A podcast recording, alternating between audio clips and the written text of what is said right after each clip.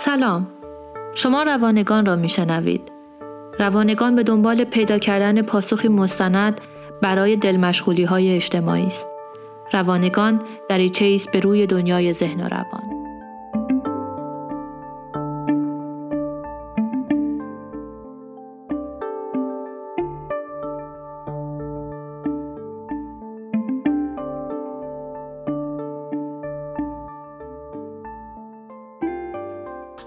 استرس زمانی کار کردن چه تبعاتی برای فرد می‌تونه داشته باشه؟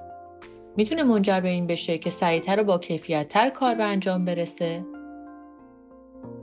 برای چه کسی و تحت چه شرایطی فشار زمانی می‌تونه نتایج سنگینی به همراه داشته باشه؟ اگه فشار و استرسی در کار نباشه، سلامت روان به چه سمتی میره؟ چقدر با واژه بورا آشنا هستین؟ می‌دونید که نقطه مقابل پرکاری و استرس شغلی هم پدیده ایه که می‌تونه منجر به رنجی مستمر در فرد بشه؟ من هانیه تهرانی هستم و در این اپیزود اپیزود پنجم پادکست روانگان در مورد این موضوعات با شما صحبت خواهم کرد.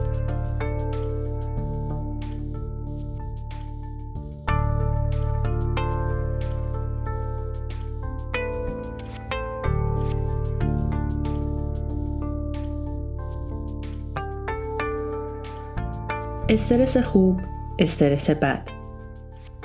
تا مدت های زیادی استرس زمانی در محیط کار به عنوان یک عامل جلو برنده مثبت ارزیابی می‌شد.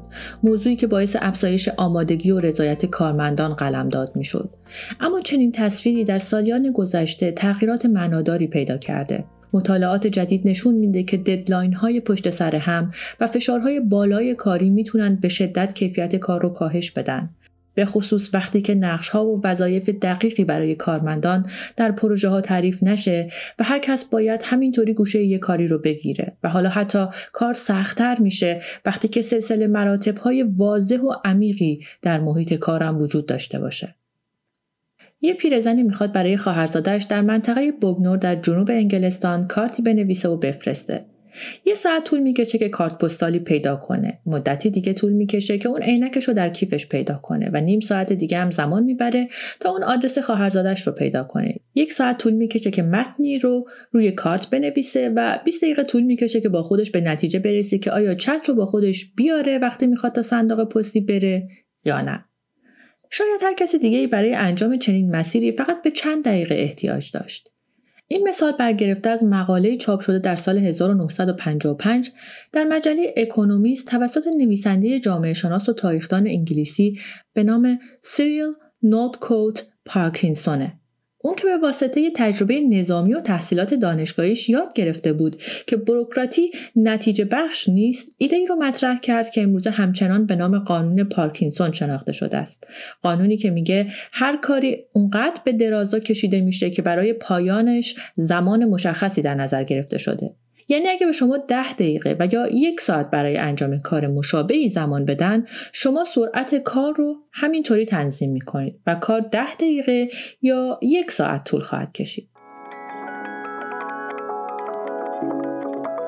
یه دهه بعد دنیای کار از قانون پارکینسون استفاده کرد و چنین نتیجه رو ازش گرفت که یک پروژه اگه با زمان کم و یا با زمان سخاوتمندانه به انجام می‌رسه پس چه بهتر که ددلاین ها کوتاهتر بشن که در زمان انجام فعالیت هم صرف جویی شده باشه. اتفاقی که باعث ایجاد پدیده فشار استرس زمانی بر روی بسیاری از کارمندا شد. در سال 2019 یه مطالعه با عنوان کار خوب در کشور آلمان به چنین نتیجه رسید که کارمندا و کارگرایی که به صورت رندوم انتخاب شده بودند 53 درصدشون یعنی 6500 سوال شونده معتقد بودند که در محیط کار اغلب و یا به شدت اغلب تحت فشار کاری هستند. این آمارا و نتیجه گیری فقط محدود به آلمان هم نمیشه. بسیاری از کشورهای اتحادیه اروپا و همچنین آمریکا شواهد و نتایج یکسان و تایید کننده ای رو نشون میدن که رشد استرس زمانی و کیفیتی با افزایش سرعت کار در جهان رو نشون میده. اما این سریع بودن چه خواستگاهی داره و از کجا میاد؟ دلایل زیادی برای پاسخ به این سوال وجود داره. متصل شدن شبکه های اقتصادی جهانی به هم حجم عظیمی از اطلاعات و کالاهای در دسترس مراودات و مکالمات همیشگی در حجمی بین المللی همه این اتفاقات زندگی کاری رو پیچیده تر، سریعتر و متوقعانه تر از همین چند سال پیشش می‌کنه. یه دلیل دیگه به نوع نگاه ما برمیگرده. تا مدتهای مدیدی اصل بر این بود که استرس زمانی ضرری نداره. اینکه چنین تصوری تا مدتهای نسبتا زیادی هم دوام آورده شاید به نتایج آزمایش های برگرده که در آزمایشگاه بر روی موشها صورت می.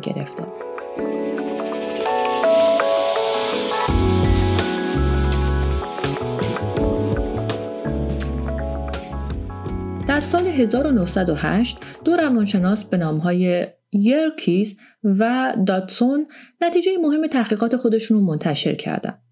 اونا موشها رو در جعبه خاصی قرار دادن. برای اینکه موشها به لونه خودشون برگردن دو مسیر در یک لابیرنت یا مارپیچ در اختیارشون قرار داده شده بود. در یکی از این دو مسیر موشها جریان لحظه برق دریافت می‌کردند. این دو دانشمند با تغییر میزان شدت برق سعی کردن بفهمند در چه وضعیتی موشها سریع به خونه می‌رسن. نظر شما چیه؟ زمانی که برق بالایی دریافت می‌کردن یا زمانی که برق کمتری می‌گرفتن؟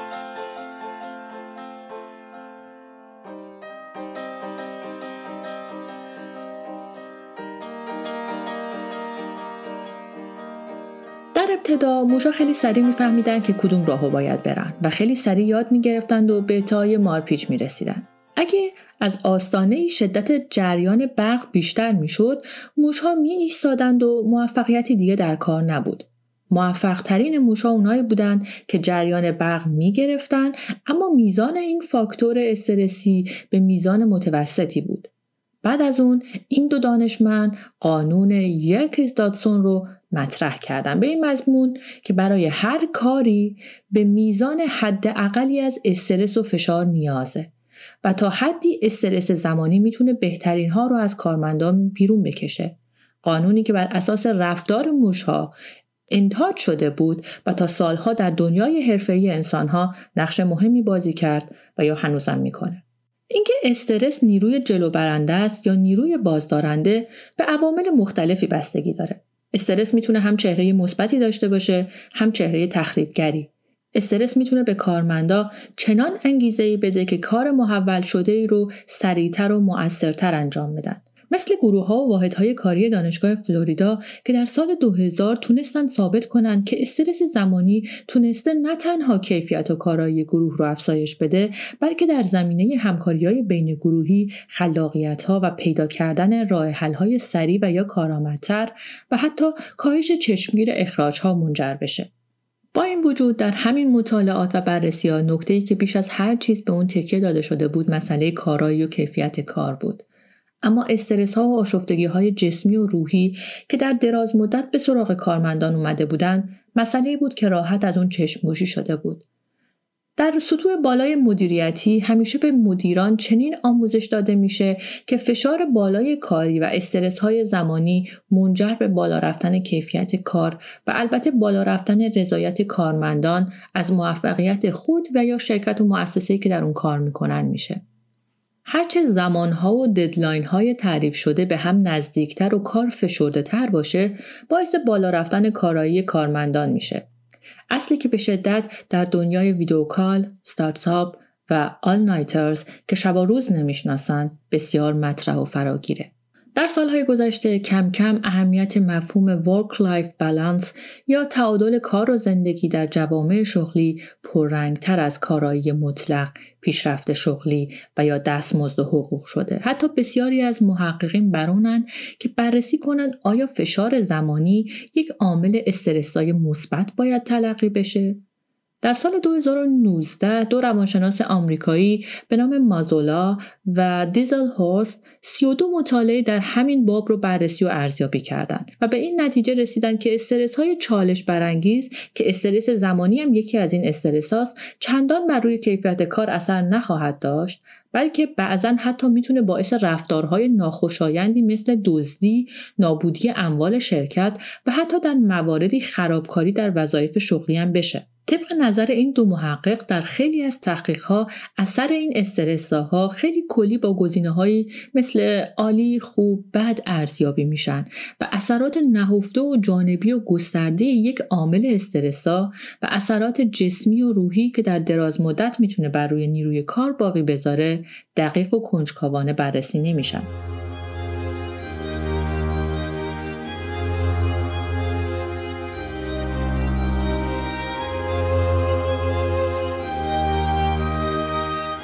ددلاین های کوتاه و وظایف ناواضح یعنی استرس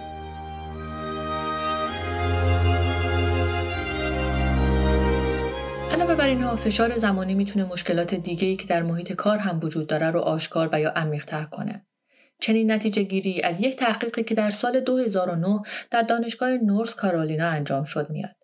تیم متیو پیرسال از داوطلبانی که برای این پژوهش اعلام آمادگی کرده بودند خواستند که در چهار گروه با هم بازی شبیه سازی شده ارتشی کامپیوتری رو بکنند. اعضای هر گروه باید بر ضد دشمن با هم همکاری می‌کردند و حمله احتمالی رو خونسا می‌کردند. وقتی وظایف بین گروه تقسیم نبود، کیفیت مبارزه پایین می اومد. تا حدودی فشار زمانی می‌تونست باعث موفقیت گروه بشه. اما وقتی وظایف نامشخص بود و استرس زمانی هم وجود داشت وضعیت تیم به شدت افت می کرد و با فاصله کیفیت کاری بدی رو نشون می‌دادند. در چندین مطالعه دیگه توسط دو روانشناس از دانشگاه استنفورد به های جفری ففر و سمفورد دوو این دو دانشمند تونستن نشون بدن که این ضرب مسئله زمان تلاست اثرات نامطلوبی داره. در آزمایشی ففر از 104 داوطلب خواست که در مورد استارتاپی در اوگاندا طرحی ارائه بدن. قبل از شروع آزمایش از نیمی از داوطلبها خواست که در مورد مبلغی که باید تیم پژوهشی برای مشارکت اونا در این طرح به اونا پرداخت کنه فکری بکنن و بگن که مستحق چه مبلغی به ازای هر دقیقه حضور و فکر بر روی پروژه هستند. این گروه بعدا گزارش کردند که در حین فکر و بررسی برای پیدا کردن طرح مناسب در تیم اغلب به این نکته فکر می کردند که در حال انجام کار ارزشمند از جنبه مالی هستند و هر دقیقه برای اونا به شدت مهم بود. بعد از پایان دو ساعت آزمایش میزان هورمون کورتیزول هورمون استرس در کل داوطلبین اندازه گیری شد و گروهی که ایده زمان تلاست به اونها تلقین شده بود میزان بالای قابل توجهی نسبت به گروه دیگه هورمون کورتیزول رو ترشح کرده بودند کسی که مدام به این مسئله فکر می‌کنه که در این بازه زمانی چقدر می‌تونستم پول در بیارم صبر و آرامش خودش رو از دست میده و سختتر می‌تونه برای مدتی کار رو تعطیل کنه تا به آرامش جسمی و روانی برسه. فشار و استرس زمانی یه مشکل دیگه هم داره و اون اینه که واگیر داره و مثل ویروس می‌تونه این استرس رو به اطرافیان هم انتقال بده. همون گونه که ما قدمامون رو با کسی که قدم می‌زنیم همراه می‌کنیم. یا وقتی که داریم برای کسی کف می‌زنیم سرعتمون رو با گروه هماهنگ می‌کنیم. و یا طول خندیدنمون رو با کسانی که با هم در یک گروه سر یه ماجرای خندهدار میخندیم همسان می‌کنیم. استرس در محیط کار هم به همین روش و به همین سرعت و سادگی انتشار پیدا می‌کنه.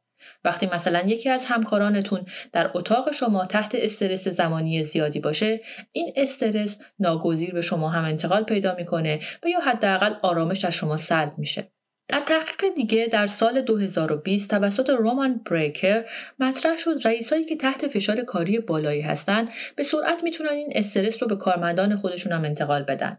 این استرس و فشار فقط در محل کار باقی نمیمونه و یا جلوی در خونه شما پشت در نمیمونه در بسیاری از ها در بسیاری از کشورها محققین به این نتیجه رسیدن که وقتی فردی تحت استرس باشه می‌تونه این فشار رو هم به همسر و خانوادهش انتقال بده و با این استرس نارضایتی و بعضا علائم افسردگی هم خودش رو در پارتنر نشون خواهد داد.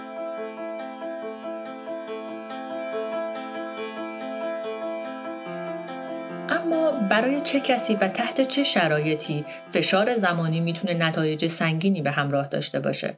اون چیزی که واضحه دو مسئله نقش مهمی رو بازی می‌کنه. میزان و دوز استرس تفاوت‌های فردی. کمبود زمانی نباید یه مشکل مزمن و دائمی بشه و نباید کار و پروژه رو به سمتی ببره که فرد احساس کنه که کار داره غیرقابل انجام میشه. البته اینکه فرد یک deadline رو آزاردهنده ببینه کمی هم به خود فرد مربوط میشه. گاهی افرادی هستند که یک deadline سخاوتمندانه در سه ماه آینده برای یک جمعآوری مدارک و در جایی ثبت نام کردن می‌تونه اونا رو به شدت عصبی کنه و فرد دیگه ای اتفاقا یک ددلاین کوتاه مدت احتیاج داره تا راه بیفته و اقدام به کاری کنه. خوشبختانه ما وقتی در معرض فشار زمانی قرار می‌گیریم زیادم به پناه نیستیم.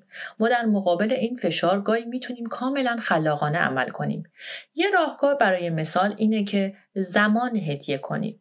در آزمایش های متعددی که کیسی هومز در دانشگاه کالیفرنیا انجام داد این مسئله رو بررسی کرد که چه اتفاقی میافته وقتی داوطلبین آزمایش کمی زمان خودشون رو به افرادی هدیه بدن که به کمکی احتیاج دارن. گروهی از داوطلبین باید نیم ساعت به یک فرد غریبه کمک می‌کردن که نامه به یک فرد به شدت بیمار بنویسه و یا به کودکی که از خانواده مشکل دار میاد در انجام تکالیفش کمک کنن. بقیه داوطلبین می‌تونستن کل زمان رو برای خودشون داشته باشن و اگر کارشون تموم شد به خونه برن. نتیجه این تحقیق به این شکل بود که با اینکه داوطلبینی که زمان کمتری برای پروژه داشتن اما با این حال به افرادی کمک کرده بودن فشار و استرس زمانی رو کمتر احساس کرده بودن. زمان رو هدیه کردن کمک می‌کنه. به دیگران زمان هدیه کردن این حس رو در فرد ایجاد می‌کنه که زمان به خوبی استفاده شده. و هرچه بیشتر با زمانی که در اختیار دارید کارهای بیشتری انجام بدید این حس در شما تقویت میشه که زمان زیادی در اختیار دارید. نقل قولی که توسط هولمز و همکارانش به چاپ رسیده شده. برای همین هر کدوم از شما که دفعه بعد در تنگنای زمانی قرار گرفت می‌تونه کاملا آگاهانه از همسایه و یا دوستش بپرسه که آیا برای کاری به کمکش احتیاج داره؟ آیا یکی از اعضای خانواده رو در خریدی یا کاری همراهی می‌تونه بکنه؟ و یا حتی به دوست قدیمی که این روزا در شرایط سختی به سر می‌بره زنگ بزنه و کمی با اون صحبت کنه. یکی دیگه از راه های مقابله با استرس و فشار زمانی اینه که با پول فقط وسایل مادی نخرید. گاهی برای خودتون جرأت کنین و زمان آزاد بخرید. کارهای غیر جذاب و دوست نداشتنی و اغلب عقب افتاده زندگیتون رو با صرف پول جلو بندازید. مثلا هر از گاهی به کسی پولی بدین که بیاد خونتون رو تمیز کنه. گاهی بذارید یه تعمیرکار یا برقکار حرفه‌ای به خونتون بیاد و وسیله خراب شده رو تعمیر کنه و یا لوستر تازه خریدتون رو نصب کنه. و گاهی هم از بیرون غذا بگیرید.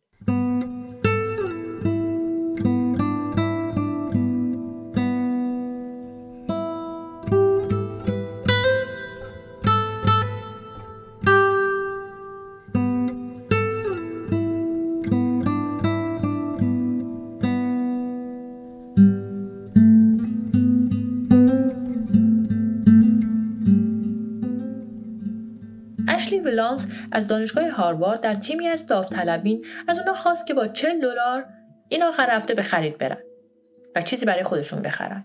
آخر هفته بعدی از اونا خواست که با همین مبلغ خریدی کنن که باعث صرفه جویی در زمانشون بشه. داوطلبین بعد از تجربه دوم معتقد بودند که تجربه دوم آرامش بیشتری بهشون داده و منجر به کاهش استرسشون شده. در ابعادی بزرگتر و جدیتر ویلانس و همکارانش نتیجه چین آزمایشی رو هم تونستن که در بازارهای کاری بین المللی بدن. چه آمریکایی ها، چه اروپایی یا آسیایی ها، جوان و پیر، پولدار و فقیر، اکثر مردم حس رضایت بیشتری دارند وقتی برای خودشون زمان بخرن و این تشنج و استرس درونی خودشون رو کاهش بدن. وقتی که ما در مقابل این انتخاب قرار گرفتیم که خونه ارزون اما دور از محل کارمون بخریم یا خونه گرونتر نزدیک محل کارمون اینکه با ماشین به سفری ضروری بریم یا بلیت هواپیمای گرونتری بخریم یه بار بیشتر به این مسئله فکر کنیم که کدوم برامون مهمتره پول یا زمان. زندگی اما تنها یک روی پر استرس و تنیسای زمانی نداره. شغل فقط نمی‌تونه فشار و استرس و خستگی های ممتد و برنات باشه. زندگی می‌تونه وجهه متفاوتی حتی متضادی از خودش نشون بده و باز هم سلامت جسمی و روانی فرد رو به خطر بندازه. زیاد بودن گاهی به اندازه کم بودن مخربه. کم استرسی هم گاهی می‌تونه به اندازه پر استرسی رنجاور باشه. اینا دو روی یک سکن و تعادل پیدا کردن هنر اقتدار هر مؤسسه و کارفرما و کارگر یا کارمندیه. چون ضرر ایجاد شده می‌تونه قابل جبران نباشه.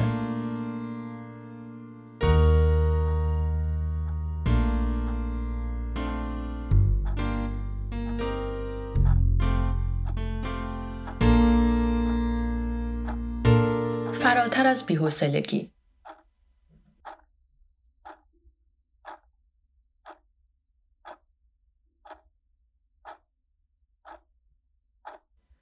تیک تاک. تیک تاک. یک اتاق بدون تزئین یا دکور. تیک تاک. تیک تاک. دیوارهای سفید بیجون. تیک تاک. تیک تاک. هیچ چیز دیگه ای وجود نداره که این صدای تیک تاک رو در هم بشکنه جز سکوت. شما در این اتاق تنها هستین با افکارتون. روی پوستتون الکترودای چسبونده شده و دکمه در دستانتونه. اگه دکمه رو فشار بدین به شما شوک الکتریکی وارد میشه. چیکار می‌کنید؟ چنین آزمایشی توسط تیموتی ویلسون روانشناس در دانشگاه ویرجینیا بر روی بیش از 200 داوطلب انجام شد. قبل از شروع آزمایش قرار بر این شد که هر داوطلب یه بار کمی از این شوک الکتریکی رو امتحان کنه تا ببینه که چه چیزی در انتظارشه. همه داوطلبان حتی گفته بودن که حاضرن 5 دلار هم از جیب بدن تا چنین شوکی رو دیگه دریافت نکنن. داستانم و جور دیگه ای جلو رفت. هر 15 دقیقه به طور متوسط یک چهارم خانوما و دو سوم آقایون این شوک الکتریکی رو با فشار اون دکمه فعال کردند. به نظر می رسید که برای این داوطلبین بیحوصلگی و بیکاری عذاب آورتر بوده. بیحوصلگی و کمکاری در جامعه به عنوان یک مشکل لوکس طبقه بندی میشه. شاید هم به همین دلیل تا همین اواخر مشکل و دغدغه‌ای نبود که خیلی از محققین هیتی شغلی رو درگیر خودش کنه. دانشمندان و متخصصین برای اینکه این حس کلافگی و بیحوصلگی رو مصنوعی در آزمایشگاه ایجاد کنن راههایی که برای مثال به ذهنشون می‌رسید این بود که مثلا فرد از حرکت یک حلزون چند ساعت فیلم بگیره یا به خوش شدن یک قطره چکیده شده بر روی زمین خیره بشه از روی یه لیست آدرس رونویسی کنه و یا حتی به دیواری سفید خیره بشه یک اقتصاددانی به نام آلیسیا چین در سال 2017 کلافگی و بیحوصلگی های تقریبا 4000 آمریکایی رو تحت نظر قرار داد. توسط یک اپلیکیشن محقق از داوطلبین خواست که به مدت ده روز فعالیت و حال و احساسی رو که در طول روز دارن رو هر نیم ساعت یک بار گزارش کنن. اونا باید می‌گفتن که کجا هستن، چیکار می‌کنن، چه کسی در کنارشونه. و روی لیستی که در اختیارشون بود باید تصمیم می‌گرفتن که چه حس و حالی دارن. عصبانی هستند یا هیجان زده ناامید یا خوشحال. احساس خیال راحتی دارند یا بیحوصلگی. از این طریق تیم چین بیش از یک میلیون اطلاعات خودداده از داوطلبینش دریافت کرد. دو سوم داوطلبین حداقل یک بار طی این ده روز حوصلهشون در زمان کاری سر رفته بود و این سررفتگی حوصله معمولا با حس تنهایی و عصبانیت و یا غمگینی همراه بود داوطلبین بیشتر موارد در زمانهای این احساس بیحوصلگی رو داشتن که یا در حال یاد گرفتن و یا مطالعه مطلبی بودند و یا اینکه قدرت اختیار و انتخاب محدودی داشتند و باید در یک تیم کار گروهی انجام می‌دادند. در سال 2007 دو مشاور شغلی سوئیسی به نامهای پتر وردا و فیلیپ قوتلین یک تابو رو شکستند و کتابی درباره بیحوصلگی و کلافگی در کار نوشتند. اونا اصطلاح تازه مطرح شده ای که وضعیت شبه افسرده ای رو در کارکنان با شدت استرس زیاد رو که با نام برنات معروف شده بود و در اپیزود قبلی مفصل در مورد صحبت شد میشناختن. این دو محقق در مقابل اصطلاح خودشون یعنی بورآت رو معرفی کردند که بر پایه کلمه انگلیسی بورینگ ساخته شده بود. حسی که شما رو به خاطر بیحوصلگی و بیکاری افراطی از پا در میاره.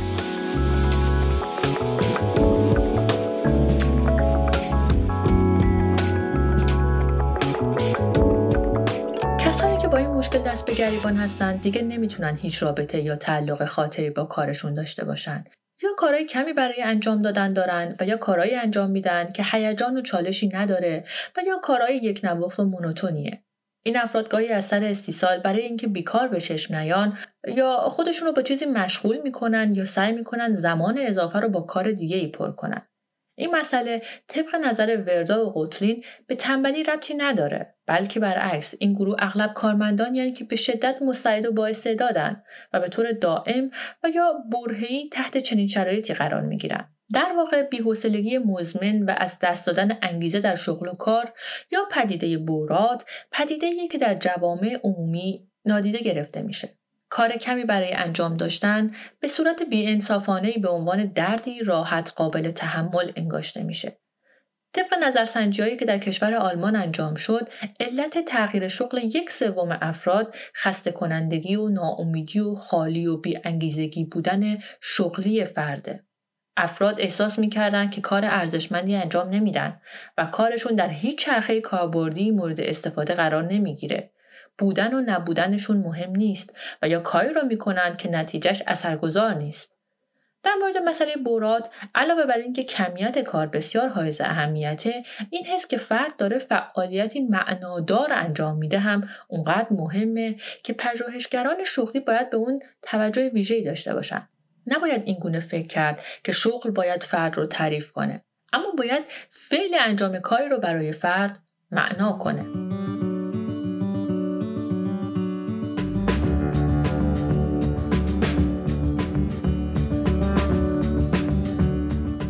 فرار و یا عقب نشینی. کارمند پرسابقه یه شرکت سخت افزاری که مثلا ما اینجا اسمش رو می‌ذاریم آندریاس کاملا راضی از کار و شغلی بود که تا اون لحظه داشت. البته تا زمان شروع یه پروژه خاص که اون قرار بود گروه رو هدایت و مدیریت کنه.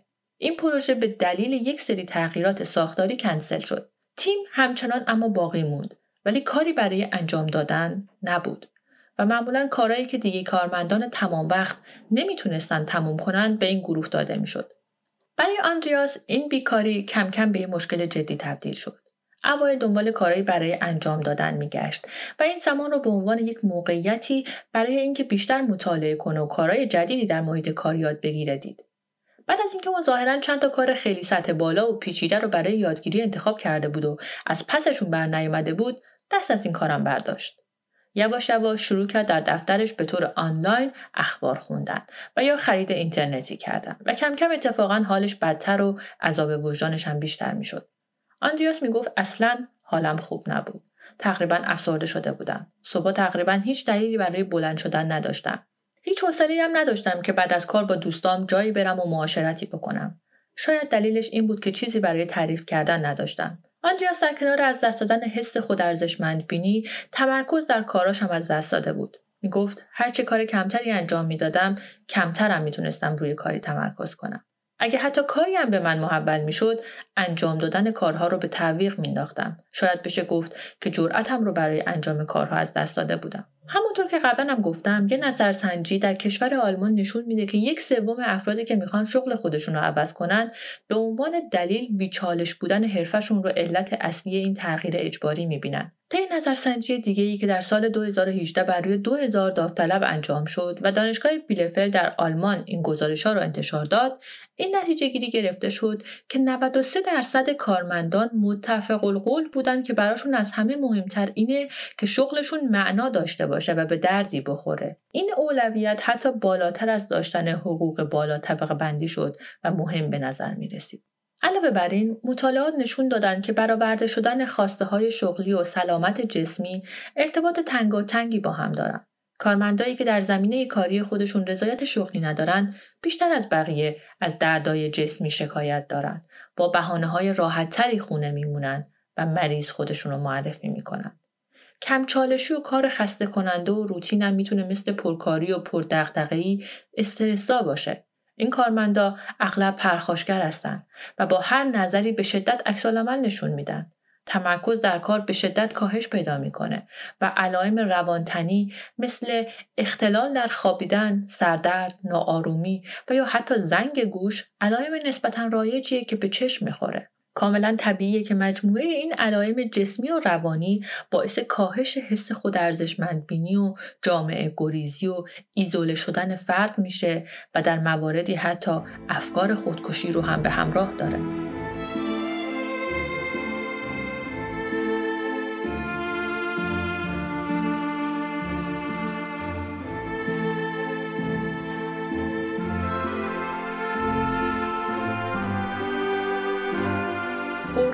یک واژه جدید در جامعه کارایی سالاری که دنیا بر مدارش میچرخه مدرک تحصیلی پرستیژ شغلی درآمد و موقعیت اجتماعی در چشمان جامعه عامل ارزشگذاریه برنات سندرومی که در اثر کار و استرس زیاد ایجاد میشه این واژه با وجود اینکه نوعی بیماری محسوب میشه همچنان جذابتر از بورات قابل مطرح کردن در جامعه است.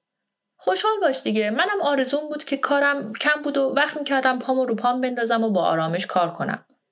اولین واکنشی که از اطرافیان گرفته میشه و نگاهی همراه با حسرت که افرادی که از دید اونا کار نمی‌کنن و در بهشتی شغلی زندگی می‌کنن. یه اصطلاح یا تیکه‌ای وجود داره که افرادی که کاری پر دغدغه دارن به افرادی که شغل کم استرسی دارن میگن و اینکه جوری که تو کار می‌کنی من آرزوم همون جوری تو مرخصیم باشم یعنی حتی من در مرخصیمم بیشتر از زمان کاری تو استرس و تنش دارم و دقیقا همین باستاب ها فرد را به دنیای سکوت و حس ارزش پنداری بیشتر سوق میده. از طرف دیگه افرادی که بیکار یا کمکار هستند بیشتر و بیشتر بیمار میشن. طبق آمارای گرفته شده در مؤسسه روبرت کوخ در آلمان مردانی که شغلی برای انجام دادن ندارند سه برابر بیشتر از مردان شاغل دچار افسردگی میشن این آمار در بین خانمای بیکار دو برابر خانمای شاغله و دقیقا به همین دلیل خیلی از کارمندانی که از شغل خودشون هم راضی نیستن به صاحب کار خودشون وفادار میمونن و با فشار نارضایتی درونی خودشون به کارشون ادامه میدن. در شغلا همیشه زمانهای خالی وجود داره که فرد شاید کار خیلی خاصی برای انجام نداره. دلایل برای این زمانهای خالی بدون کار می‌تونه بسیار متفاوت باشه. بخشش می‌تونه به دلیل برنامه ریزی های اشتباه و تقسیم کارهای غیر منطقی و ناگاهانه باشه. گاهی هم این امکان که کارمند بتونه کارها و وظایف خودش رو برنامه ریزی و زمان بندی کنه وجود نداره. گاهی اوقات هم به سیستم فکری و فلسفی اون شرکت یا مؤسسه برمیگرده که حضور کارمند در محل کار از کارایی اون مهمتر و در اولویت تره. دلایلی که در انتها منجر به این حس در کارمند میشه که چیز مهمی کمه، جاش خالیه و معنا و مفهوم کار ارزشمند رو گرفته. حسی که نبودنش به طور خاص آزاردهنده است و حس مهم نبودن و بیارزشی به فرد میده. در خیلی از ادارات حضور فرد انقدر مهم و ضروریه که مثلا اگه کارمند همه کار خودش رو تا ساعت دو تموم کرده باید تا ساعت پنج حدود سه ساعت بیکار بشینه و اجازه نداره که به خونه برگرده. نکته ای که مهمه اینه که ما در محیط کار شاید به انعطاف پذیری بیشتری احتیاج داریم. اینکه در کاری که می‌کنیم هیچ معنا و اعتبار و مهم بودنی نبینیم می‌تونه در دراز مدت به شدت آزاردهنده باشه. برای بعضی افراد چنین کار بیمعنی رو انجام دادن حتی ناراحت کننده تر از کاری نکردن و بیکاریه. در بورات در واقع موضوع اصلی کیفیت کاره نه لزوما کمیت کار که ارضا کننده نیست.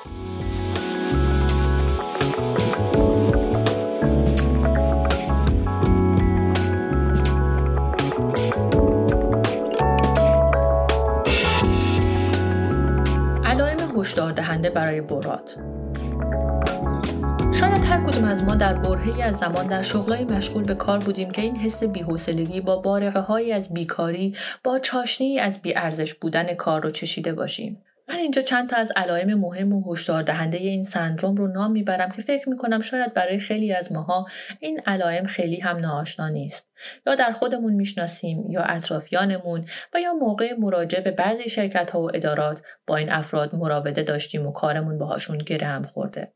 چند تا از این علائم می‌تونه اینها باشن که فرد در زمان کاری به کارهای شخصی خودش می‌رسه تلفن و ایمیل های شخصی زیادی رو می‌زنه و میفرسته علاقه به انجام کارهای حرفه‌ای خودش نداره و دائم احساس می‌کنه که بی‌حوصله است و این شغل در شأن و اندازه اون نیست. جلوی دیگران دائم وانمود می‌کنه که کارهای زیادی برای انجام دادن داره. بعد از کار به شدت احساس خستگی می‌کنه با اون که اصلا روز پر استرسی هم نداشته. معنا و مفهومی در کاری که انجام میده نمی‌بینه و از این بابت غمگینه. انجام دادن کارها رو کش میده و اصولا کارها رو در طولانی ترین حالت طبیعی زمانی خودش انجام میده. دائم در فکر اینه که شغلش رو عوض کنه اما به خاطر شاید امتیازات مالی که این شغل داره همچنان در این حرفه باقی مونده. خانم روت ستوک هومبورگ پروفسور marketing و مدیریت نیروی انسانی دانشگاه دارمشتات آلمان معتقده که مطالعات و توجه کمی به این موضوع در جامعه شغلی میشه. شغلای با چالش های روزمره پایین معمولا موضوع جذابی برای مطالعه نیستند. در سال 2015 در مطالعه‌ای که انجام شد عامل برات در سه مقوله خلاصه شد کمبود معنی و اهمیت در شغل فقدان امکان تکامل و رشد شخصی و خسته کننده و حوصله سربر بودن کار. اگه کارمندان از مجموع این سه عامل در رنج باشن براشون خیلی سخت میشه که در شرایط سختم راه حل های خلاقانه پیدا کنند. خود رو در جایگاهی درست با آینده روشن دیدن، کاملا فعالانه پا در دنیای شغلی گذاشتن و در ارتباط با جامعه بزرگ بودن و طی چالش ها در رشد و تکامل بودن نیاز پایه‌ای و اولیه هر انسانی در دنیای شغلی و حرفه‌ای خودشه. در سال 2016 هومبورگ با کارمندانی بین رنج سنی 23 تا 58 ساله که در بخش‌های مختلفی از مغازه‌دارا گرفته تا افرادی که در رستورانا کار می‌کردند، هتل‌ها، کارمندای مخابرات و یا در بخش حمل و نقل و انبارداری مصاحبه‌هایی انجام داد. نکته‌ای که به شدت به چشم می‌خورد این بود که زمانهای خالی بی‌مصرف در کار جزء استثناها نیستند و در بسیاری از شغل‌ها به چشم می‌خورند. کاری که من در یک روز باید انجام بدم خیلی راحت می‌تونم در یک ساعت انجام بدم. و با وجود اینکه معمولا اتفاق خاصی هم نمیفته من نمی‌تونم کار خاصی دیگه ای را هم انجام بدم. این حرف رو به عنوان مثال یک کارمند هتل گفته بود. برای شرکت اصلا مهم نیست که آیا من در حرفم معنی و هدفی رو می‌تونم تعریف کنم یا نه. همین که من کار کرد و کارایی دارم برای رئیسمون کافیه. نظری که یک کارمند یه شرکت مخابراتی داشت. بر طبق نظر کارشناسان در آلمان باید حداقل 4 درصد شاغلین دچار بورات باشند. ستوک هومباگ در حال حاضر در شرایط کنونی کرونایی در حال بررسی و گرفتن آمارهای دراز مدت جدیدیه. حدسی که در حال حاضر وجود داره اینه که این آمار حتی می‌تونه تا 20 درصد هم افزایش پیدا کرده باشه. در مقابل کارمندانی که مشغله و مشکلات اونا دو برابر شده مثل شاغلینی که باید همزمان در خانه دورکاری کنن و از بچه هم نگهداری کنن و اونا رو سرگرم نگه دارن یا حواسشون به کلاس های مجازی اونا هم باشه گروه دومی وجود داره که چنین دقدقه هایی ندارن. رفت و آمدها و تبادلات اجتماعی و حواس پرتی هم کاهش پیدا کرده. انجام دادن کارها در زمان کمتری انجام میشه و وقت آزاد فرد در دراز مدت می‌تونه یک رنج روانی نامحسوسی به همراه بیاره. مدلون ونهوف از دانشگاه آمستردام در سال 2016 به بررسی عوامل و مکانیسم وضعیت بورات در کارمندان یک شرکت بین المللی پرداخته. شرکت کننده ها در این مطالعه از بخش فروش، بخش تبلیغات، کارگزینی و بخش امور مالی شرکت بودند. این افراد باید با تمام جزئیات در مورد کارشون می نوشتن، انگیزه هاشون و البته از تجربه های بی‌حوصلگی هاشون در حین ساعت کاری. کمبود تنوع در کار، ارتباط پیدا نکردن فرد با کاری که در حال انجام دادنشه و از همه مهمتر این که امکان هیچ تصمیم گیری شخصی در امور کاری به خود فرد داده نمی‌شد جز به عواملی بود که فرد رو به سمت برات سوق می‌داد.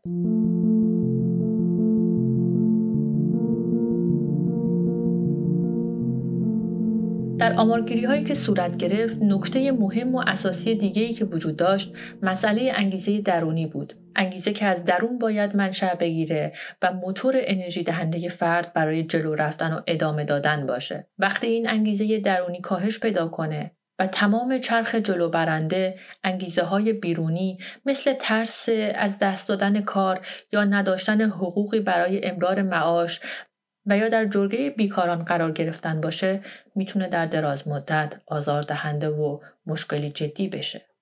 در مقابل این پژوهشگران حیطه شغلی هستن متخصصانی که به این پدیده با دیده منتقدانه ای نگاه می‌کنن.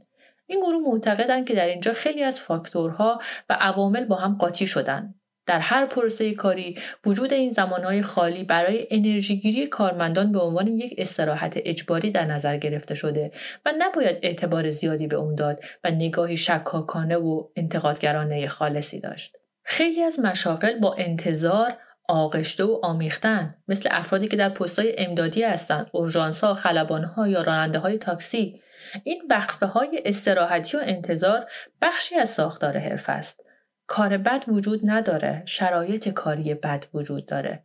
شغلی که چشماندازی پیش روی فرد برای رشد و تکاملش نداشته باشه به اینکه فرد با چه کیفیت و کمیتی کار می‌کنه ناوابسته است و این موردیه که می‌تونه فرد رو به سمت بورات پیش برونه.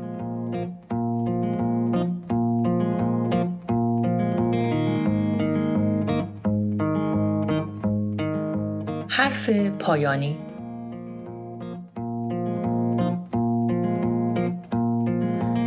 تحقیق و کنکاش در مورد این موضوع جذاب داستانیه که تازه شروع شده و مطالعات عمیق و طولانی در این هیته وجود نداره.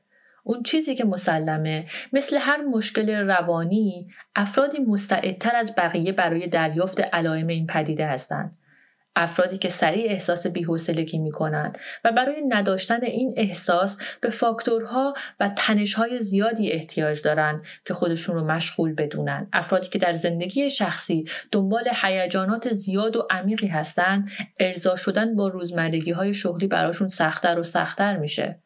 افرادی که مهاجرت کردند و مدرک و تخصصشون پایینتر از شهر یا کشور مبدع ارزیابی شده. افرادی که بر اساس نیاز شغلی پایینتر از تخصصشون رو انجام میدن اینا افرادی هستند که غیر ارادی و سیستماتیک وارد چرخه ناسالم فعالیت در شعن تخصص قرار گرفتن و در معرض پدیده بورات هم هستند.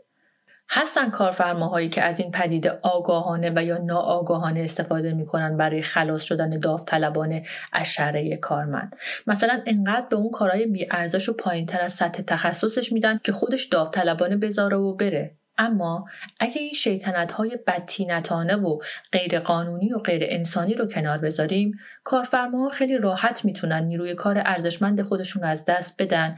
اگه این نکته ظریف رو در نظر نگیرند کارمندی که در درون خودش از کار استفاده داده زود به زود مریض میشه و انجام دادن درست و با کیفیت کار در اولویتش نیست وفادار و همراه با کار و اهداف شرکت نیست. می‌تونه در دراز مدت مهره متخصص مرده باشه که هست حقوق می‌گیره اما جلو نمی‌بره. راه ساده و معقولی که برای کارفرماها برای از دست ندادن نیروی کار و متخصصشون وجود داره گفتگوهای تکرار شونده با کارمندانه. پرسیدن این سوال به طور خاص و مستقیم که آیا کار ارائه شده به کارمند و زمان در نظر گرفته شده برای اجرا زمانی معقول و مفیده؟ آیا کارمند ایده و روش بهتری برای استفاده درست از زمان و کار رو داره؟ در صورتی که این امکان وجود داره هر از گاهی فرد رو برای پروژه تازه و یا پست جدیدی عوض کنند. تهنشینی و سکون هرچند فضای امنی برای ذهن ایجاد می‌کنه. اما در دراز مدت برای سلامت روان شرطی کافی نیست. گاهی می‌تونه معجزه‌ای در دنیای کار ایجاد کنه وقتی کارفرما و کارمند با هم صحبت کنند و ببینند که چه کاری در جهت بهبود شرایط کاری و رشد حرفه‌ای کارمند میشه انجام داد و کدوم پیشنهاد قابل اجراست. اون چیزی که مسلمه اینه که کسی که به صورتی مزمن از شرایط خودش ناراضیه به نحوی که علائم جسمی و روانی مثل بیخوابی و سردرد و حالت تعو و بیعصابی و زوزنجی آزاردهنده ای رو تجربه می‌کنه منطقی و مسئولانه است که باید به پزشک مراجعه کنه و یا به دنبال روانشناسی متخصص بگرده. یکی از راهها و پیشنهادات جانبی هم پیدا کردن یک سرگرمی با یک هدف سخت دست یافتنی می‌تونه باشه. نوعی جایگزین و چالش برای روان که حداقل در بخشی دیگه از زندگی قابل اجرا باشه. نباید فراموش کرد که جسم و روان هر دو از افراد بیزارن. چون تعادل ذاتی اونها رو به هم می‌زنه. نه استرس و فشار کاری زیادی که به برنات منتهی میشه و نه بیحوصلگی و بیکاری زیاد در ساعت کاری که به بورات منجر میشه. هر دو می‌تونن برای جسم و روان آزاردهنده باشن.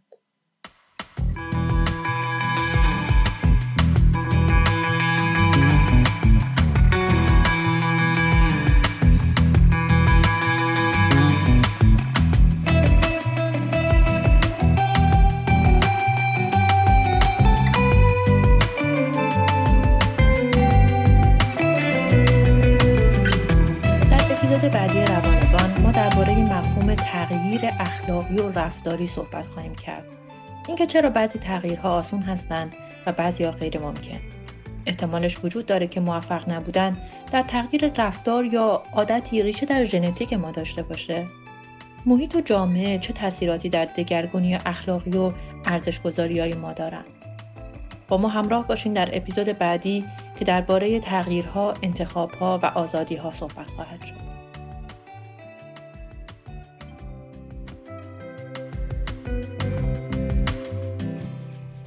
شماره پادکست توسط من هانیه تهرانی و با همکاری حمید میرزایی تهیه شده بود. اگه دوست دارید با ما مکاتبه کنید می‌تونید با ایمیل روانگان با ما در تماس باشید. اطلاعات بیشتر در مورد این پادکست رو در کانال تلگرامی روانگان پیدا خواهید کرد. خوشحالیم که شنونده ما بودید و اگه فکر می‌کنید این شماره برای دوستی جذاب خواهد بود ما رو به دوستانتون معرفی